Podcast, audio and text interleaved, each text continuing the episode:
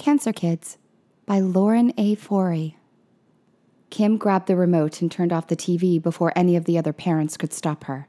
Hey, come on, not fair. Sticky hands with dirty fingernails grabbed for her, but Kim leapt on top of a chair and held the remote above her head, revealing her underarm sweat stains. Excuse me, but some of us were watching that. Gina, headscarf stained from the sweat of her scalp, stood at the front of the group. Her fingernails, the red nail polish chipped, looked like bloody claws. That's all we've been doing for the last 5 days, Kim said. Watching. We need a break. The kids need a break. All Mia needs is a charger for her Kindle, Gina said. We need to know what's going on. All the train stations are shut. Gangs are setting up roadblocks all over the city. The mayor is about to declare martial law, but you need a break. Yeah, okay.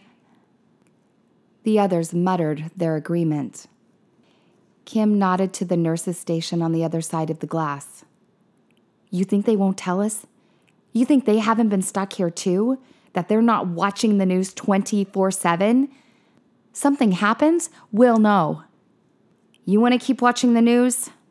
She tossed the remote to Gina, who, not expecting it, let it bounce off her shoulder and onto the floor where it slid to a stop by yesterday's dried coffee stain. Fine, but give me a half hour, please. A half hour of silence. That's all I'm asking. Gina picked up the remote, tapped her sharp red fingernail against it, then returned it to the table in the center of the lounge. Half an hour. She returned to the ward, and one by one the other parents followed, settling back into the chairs by their children's beds. Kim climbed down, and while no one was looking, swiped the remote and removed the batteries. As she slipped the 2 AAs into her pocket, she spotted Dr. Bledsoe watching her through the glass. He waved for her to come out. Kim checked that Chase was still safe in his bed, then went out to meet the doctor. The hallway outside Pediatric Oncology Ward 2 smelled of urine that had been poorly wiped with a spray of Lysol, different than the fecal smell that had eked into the ward the last few days, or the rotting meat smell of the cafeteria. The whole hospital was turning sour, like a gallon of milk. From outside, it looked fine, but within, it was going bad. She could see it in Dr. Bledsoe, too. His under-eye circles were darker than yesterday, and a new brown stain that may have been dried blood flecked the lapel of his white coat. Mrs. Lewis, good afternoon. Have you been able to get in touch with your husband? Not yet. But I've been trying every hour. His phone keeps going right to voicemail. I'm really worried, Doctor. She made a point of looking at the computer where the nurses were streaming CNN. Part of Detroit, read the Chiron, was on fire. I understand, of course. Yes. Kim could hear the but in his voice. But even in these extraordinary times, hospital beds must be kept for those who need them. Chase is in remission. You can both go home. You both have to go home. I would love to, Dr. Bledsoe, if I knew how to get him safely from here all the way to Lehigh County.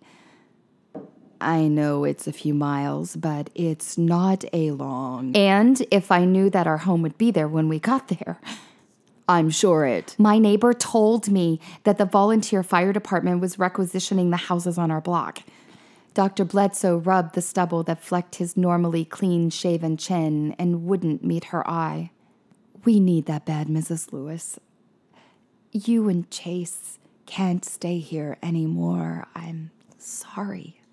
Kim grabbed his coat sleeve. Can you at least give us 2 days, 3, to figure something out? She mustered tears. made sure he saw them. Before she could get any further reassurances, he was gone. Gina was waiting for her in the ward. Kim made a point of not reaching into her pocket for the batteries, but Gina hadn't noticed they were missing. Dr. Bledsoe cutting back Chase's treatments? Gina asked. He told me yesterday Mia would be missing her chemo today. Mia was thrilled.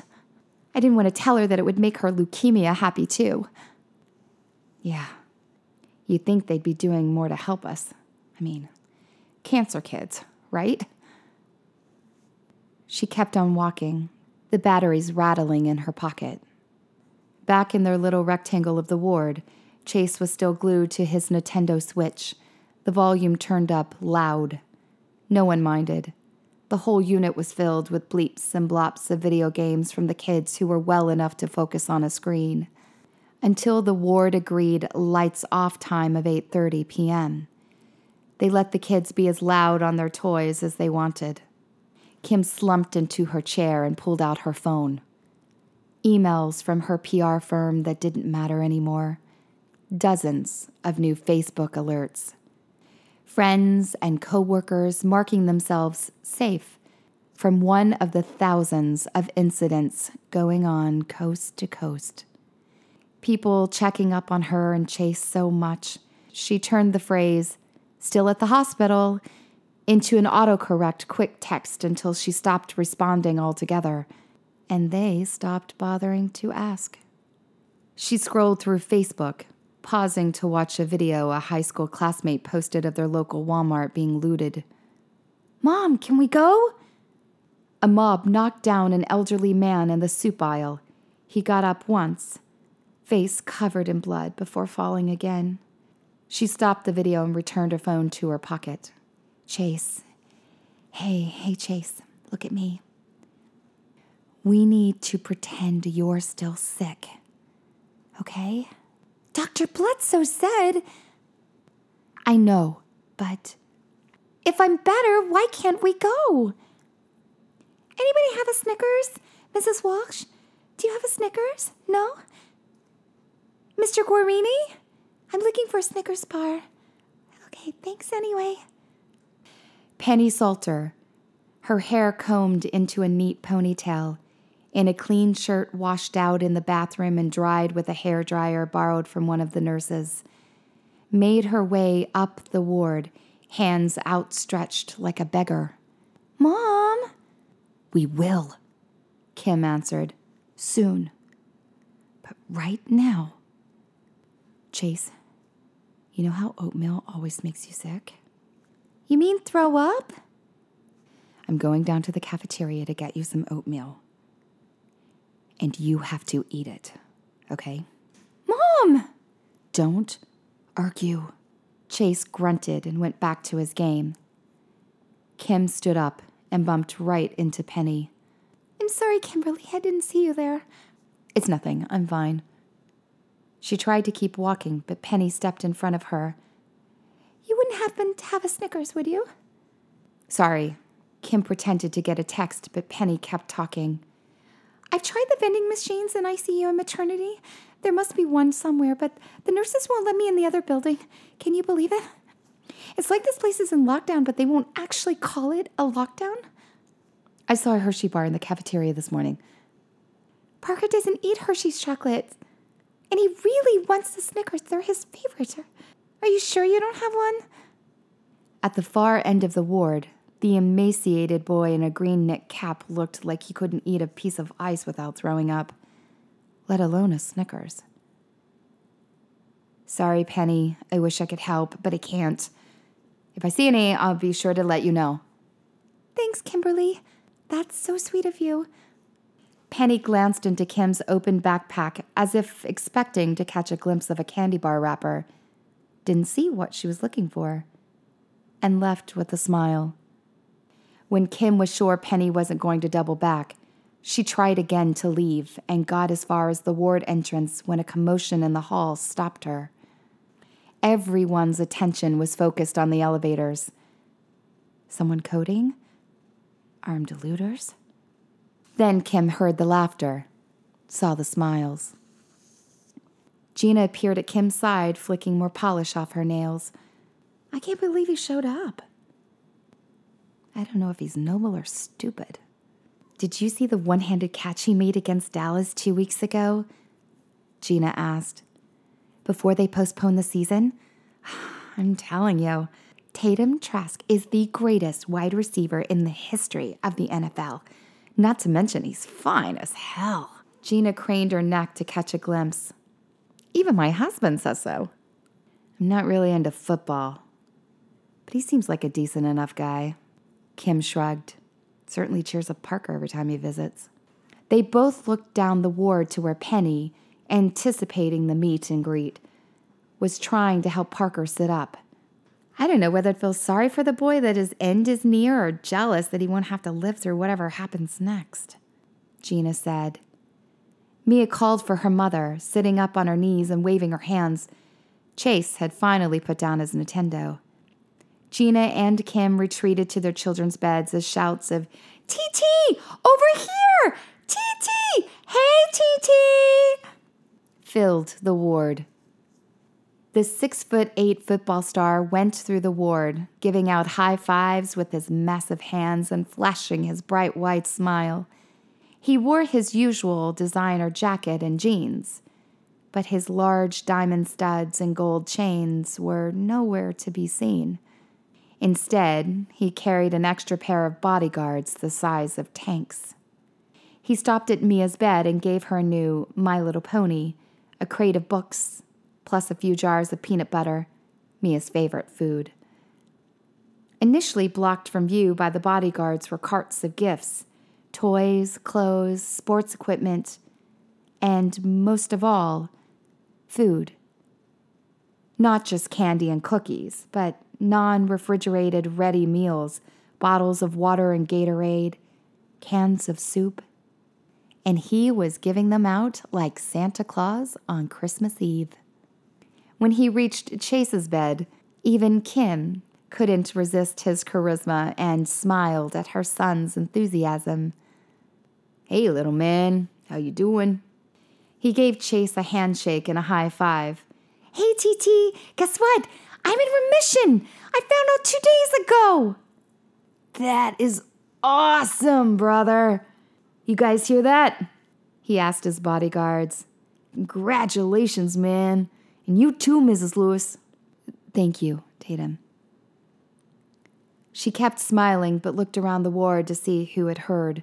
Gina stared at her, eyebrows raised. Yo, get my man here something special from the cart. TT set an entire crate of food by the side of Chase's bed, then layered on a new sweatshirt and sweatpants and let Chase pick out a new game for his Nintendo Switch. He gave Chase a high five and continued down the ward, greeting the other kids and parents, handing out gifts. Did you see that, Mom? Check it out. There's a whole box of Reese's in here. And mac and cheese. Chase kept rambling while Kim kept her eyes on TT. The extra hugs and high fives, the gracious gifts, the food that would last a long time and could be made in just a microwave or eaten cold if necessary. Oh, he's not coming back, she whispered. What, Mom? That's great, baby. She patted Chase on the knee. TT reached the last bed in the ward, Parker's, and sat in a chair next to Penny. Parker was having one of his bad days. Kim could tell by the way he was already flagging when a visit from Tatum Trask usually fueled him for hours. The last week hadn't been good for Parker. At first she thought this is why TT had chosen to take a seat. But Kim kept watching while the rest of the ward distracted themselves with their gifts. Kim saw TT whisper in Penny's ear and nod to the door at the rear of the ward. Penny got up and followed him, while the two new bodyguards posted themselves at the door. I'll be right back, Kim said, not caring if anyone actually heard her, and exited through the ward's main entrance. The nurses, clinging to one another, remained glued to CNN. Kim followed the hall alongside the ward and soon came to a place where the secondary door came out. T.T. and Penny stood around the corner, T.T.'s voice low and serious. "Getting the van ready now. Tomorrow night, our doctors are going to wheel him out like they're taking him for a test, okay?" Penny nodded. "You come with, but leave your jacket there, and whatever else you normally would. Like, if you usually leave your purse, then take out the important stuff and sneak it into your pockets. But leave your purse." She nodded again. "We have everything you and Parker will need. Clean clothes, food, water, medical equipment. The drive's about 4 hours, but we'll make it comfortable for you both, okay?" "Tatum, I can't even... There's no way we can thank you for this." She started to cry. Trask pulled her into a hug. Hey, it's okay. It's gonna get worse out there, and I can't leave you two in here while all this goes down. Parker's my good luck charm." He stepped back and squeezed her shoulders. "I gotta finish making my rounds, but I am gonna see you guys in the van tomorrow, okay?" "Okay." Penny nodded and wiped her tears away. Kim pressed herself against the wall as Tatum and Penny returned to the ward through the secondary door. When she heard the door click, Kim relaxed, but didn't move. She looked down the hall to the nurse's station where, even from here, she could see on the screen someone being beaten to death. "Son of a bitch," she whispered. Kim returned through the main entrance to the ward and watched Trask say his final goodbyes to the kids and their families. He was as good an actor as he was a football player. He told the kids how he'd see them next month. Didn't show Parker or Penny any special attention, not even a wink. He kept his same routine, which meant Kim knew what he would do next. "Chase, I'm going to go get you that oatmeal." Chase, engrossed in his new game, didn't say anything. Rather than wait for the elevator, Kim used the stairs to get to the second floor, then ran down to the single unisex handicap bathroom. 5 nights of reheated chicken nugget dinners and sleeping in a plastic chair made it so that she was already out of breath as she ducked inside and hid behind the door. She covered her mouth with her sleeve to conceal her breathing. They arrived not long after.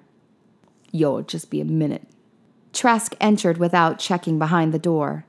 Kim waited until he had unzipped his pants before standing up and saying, "Hello." "Shit!" He jumped, urine spraying the ceiling before he managed to get himself under control. Someone knocked on the door. "You okay in there, T.T.? Kim pressed her finger to her lips, then mouthed, "Please." "Yeah," he replied, maintaining eye contact with her. "Someone forgot to flush. That's all." "What are you doing in here? You want an autograph or something?" Kim kept her voice to a whisper. "I want to know why Parker gets a free ride out of here and where exactly that ride is taking him." Trask didn't even try to bluff. "So you heard that, huh?" He smiled and continued urinating into the bowl. "Look, I have known Parker's family since the poor kid was diagnosed in 2017. They followed me in college. We got a special bond." He finished and zipped his jeans. "Sorry, but I had to choose." "How about my second question? Where are you taking him?" Trask shrugged. "Friend out of state. Place where we can lay low for a while, ride this thing out." He turned on the tap. "This thing? You mean the rioting and looting, the martial law? Where do you ride out something like this?" He soaped up his hands. "Safe place?" "You mean a safe house? A bunker?" Trask dried his hands without answering. "You've got room in a bunker, and you want to waste it on Parker? He's terminal. The doctors gave him 3 months at most. You're wasting resources." So you want me to do what? Take you and your kid instead? My kid's in remission. Trask tossed the crumbled paper towel into the overflowing pile in the trash can and stepped up to Kim, towering over her. He had almost 2 feet on her and hands big enough to strangle her with just one. So, yeah, she continued, her voice lacking its usual conviction. That's exactly what I'm saying. Trask leaned down so they were eye to eye. I like your honesty, Miss Lewis, so I'm going to be honest with you. I'm taking Parker because he's terminal. Like you said, docs gave him 3 months, probably less outside the hospital, no matter how nice my place is. And it is very nice. Should be for the money I paid to get in. And because he'll die quick, he'll use less resources. Then why take him at all? What do you get out of it? Time's coming when whoever's left will form their own seat of power. Will be lots of fighting, lots of upheaval. New world's coming, and loyalty will be important. People might be loyal to you now, but they'll forget what you did on the field when sports don't matter anymore. But everybody loves the guy that rescued cancer kids. I guess even in this new world, a black man will need whatever leg up he can get, right? I mean, I'm guessing most of the people who bought bunkers like yours are old, rich, white guys, right? Probably some with hoods and MAGA hats in the back of their closets. Trask laughed, then went for the door. See, Miss Lewis, you already knew the answers. Why even ask? He slammed the door behind him, too fast for his entourage to glimpse Kim inside. She had 24 hours. Then the van would be here to whisk Parker and Penny away to Never Never Land. Kim sat by Chase's bed as he played his new game. Her first idea had been to ambush Parker and Penny on their way to the parking garage. But that would never work. She couldn't pass herself and Chase off as Penny and Parker because Trask himself was going to be in the van. She thought of pleading her case to Penny, convince her to let her and Chase go instead, appeal to her as a mother. But that wouldn't work either. This was a woman who had refused to accept Parker's last prognosis, had screamed at the doctors that her son was going to live no matter what. If Kim wanted her and Chase on that van, she needed others. Gina stood in the lounge, smacking the TV remote, trying to get it to work. Kim went and sat next to her, surreptitiously removing the batteries from her pocket and holding them out to Gina. So, she whispered, guess what I heard Titi say to Parker's mom? Kim got through the night and the next morning the same way she got through the last 5 nights and the last 5 mornings. She remained calm, stayed by Chase's side, and planned for the next day. Like whispers down the lane, her news about Parker and Penny traveled from Gina to the other parents, while Penny and Parker sat at the end of the ward, oblivious to the pointed glances in their direction. As the hour drew nearer, Penny fiddled with her purse, removing items and slipping them into the pocket of a sweatshirt one of the orderlies had gifted her. One of the fathers paced, while another glared at Penny so much that one of the mothers elbowed him in the side to get him to stop. Kim remained in her chair, Chase's backpack hidden under his bed. Every time the elevator dinged or a nurse entered to check someone's vitals or give meds, everyone's heads turned. No one watched the muted news or read a book or checked their phones. At 5:00, 2 unfamiliar doctors in white coats entered the ward side by side, walking in sync, heading directly for Parker. With each bed they passed, the parent beside it rose, so that by the time they reached Penny, the entire ward was on its feet. For the first time in days, the room was deathly quiet. So quiet that everyone heard the one man announce, Mrs. Salter, we're here to take Parker for some tests. Penny rose, then froze halfway when she saw every parent standing and staring. The doctors, if that's what they were, turned to see what she had already noticed. "It's just some tests." The first doctor smiled. "No, it's not," Kim said. Gina and the other parents joined in with the comments. "Yeah, we know. We heard, and it's not fair." Penny gripped the rail of Parker's bed. "If Trask can afford to take her and Parker," Kim continued, "he can afford to take all of us." Voices filled the ward. "Yeah! Yes! My son deserves to go. My daughter!" "Now hang on," said the second doctor. "What do you think we've been doing?" someone shouted. "I don't know what you thought you heard." "Trask is taking them to safety," Gina said, "and leaving the rest of us to fend for ourselves. Isn't that right, Penny?" Penny looked like she'd been caught on stage, unable to remember her lines. I... But she couldn't get any further. The crowd of parents pressed in. The doctors held up their hands, trying to appease them. "We don't care if Penny and Parker go," said one mother. "Not if we all get to," said another. "He's got to have a few more vans. He's going to let my kid die here?" Penny had gone mute. The doctors tried to answer their questions, but they were not the answers these parents wanted to hear. "There's not enough room. There's only one van, but it's not his bunker. No one wants your child to die. We have to get going. Please let Parker through." It was one of the fathers that threw the first punch. That was Kim's cue. As the parents descended, she grabbed the backpack with one hand, Chase with the other, and ran. Nurses came at them from opposite directions, desperate to get into the ward while Kim pushed her way out. She and Chase snuck through the crush of bodies that blocked the exit. "Remember what I said," she told Chase as they entered the stairwell. "It's just like your video game." But though her son was in remission, his body hadn't fully recovered from his illness. He was tired and out of breath halfway down. Kim threw on the backpack and picked Chase up, telling him to cling to her like a monkey. She continued carefully but quickly down the remaining sets of stairs to the first level of the subterranean parking garage. When she got there, she realized what an idiot she was.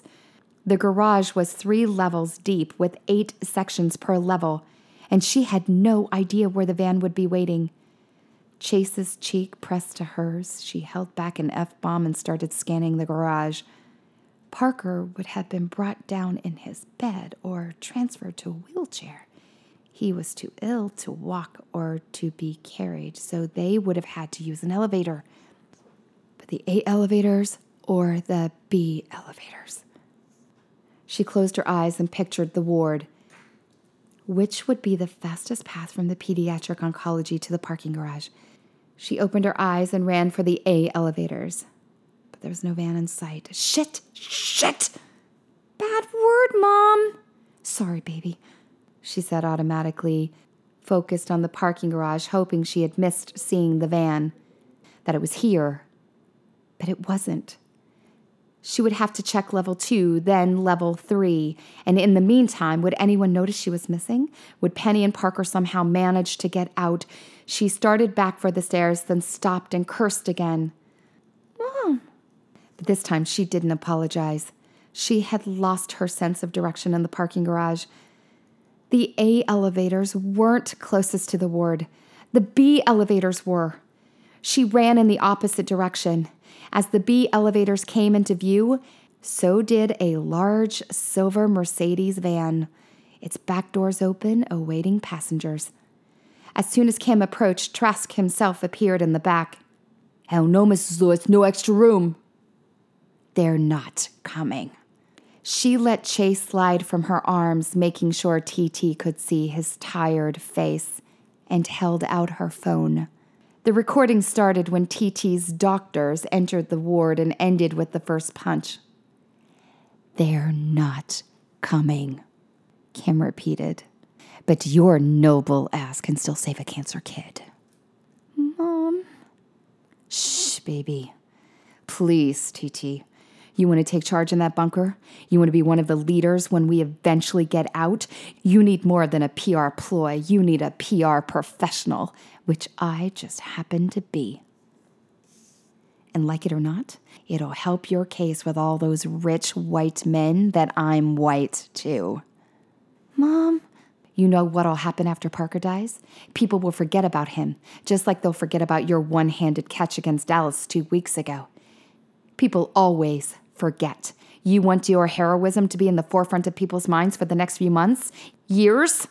You need a living, breathing relic of everything you accomplished during this tumultuous and tragic time. Not a fucking picture and a scatterbrained mother of a dead kid. She could see him considering. He looked from her to Chase, then whispered to the other men in the van. Mom? What, Chase? She hissed, squeezing his hand. Is Mia coming too? She looked down at Chase, then followed his line of sight across the parking garage. Gina was running towards them, dragging Mia behind her with one hand, a purse slung over her shoulder. Stop! Wait! Gina's voice bounced through the concrete garage. T.T. was about to close the doors on them all, but Kim shoved Chase into the van before he could. I didn't invite her. Kim glared, guessing what was on Trask's mind.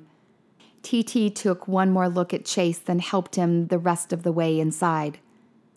PR, huh? Then he held out his hand and helped Kim in as Gina, screaming, got closer.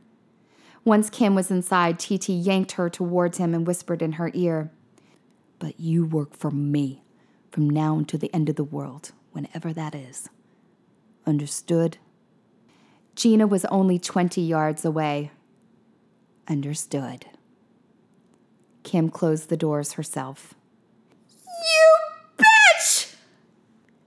The back of the van was windowless, sheets of steel covering where the windows would have been. But the seats were soft black leather, like the inside of a limo. Near the front was a recliner with an attached IV stand that must have been meant for Parker. Kim strapped Chase in as the unseen van driver backed out of the space. They could still hear Gina screaming. She cursed Kim and Trask from here to hell and back. Kim saw the tears on Chase's face. It's gonna be okay, baby. We're on our way home just like you wanted. Fists pounded on the outside of the van as the driver maneuvered out of the space. Mom, what about Mia? Chase asked. Suddenly, the van lurched and the passengers were shunted forward as a thump sounded from underneath the tires. A heavy silence descended. Kim kept her eyes locked on Chase. Remembered how to breathe. A wailing sounded outside the van. The van reversed. Kim put on a smile. Mia is going to be fine. Do you want your Nintendo? Chase shook his head. No. The wailing diminished only because the van sped on, weaving up the ramps to the surface level. T.T. and his entourage, silent, buckled themselves into the seats. But Kim stayed crouched by Chase, squeezing his hand and brushing her fingers through his hair. She wanted to tell him about all the wonderful things that would be at their new home. An Xbox, and a PS4, Doritos, and Reese's peanut butter cups. As much root beer as he could drink. And his own room that he could decorate however he wanted. But all she could think about was the bump under the tires and the silence that followed. Until the van slowed to a stop 15 minutes later. T.T. pressed an intercom button and spoke to the driver. Bo, why are we stopping? Roadblock up ahead. There wasn't supposed to be a roadblock here. I know that, T. Then go around, find another route. There was a pronounced pause before the driver spoke again. I can't go around, T. Trask ran his hand over his head, bounced his knee. His entourage exchanged glances. Kim closed her eyes and held Chase's hand as the van began to rock, fists hitting it like hail. She pulled Chase close and whispered, Pretend you're sick. Lauren A. Forey was brought up in the woods of Bucks County, Pennsylvania, where her FBI father and her book-loving mother raised her on a diet of the X-Files and R.L. Stein. Her debut novel, Abigail Hall, a Gothic horror, is available now from Black and White Publishing and Skyhorse Publishing. Her short stories have appeared in multiple anthologies, including The X-Files, Secret Agencies. She currently resides somewhere in the woods. Amy Weaver is an actress, writer, and voiceover artist living in Los Angeles. Her background in improv comedy inspired Amy to begin creating original material, including writing and starring in digital content for Funny or Die and the TV pilot, A Temporary Life. Other works include performances in The Office, Modern Men, Significant Others, and numerous national commercials. Find her at Amy Weaver Tweets and as a voice on Brick Moon Fiction Podcasts on iTunes.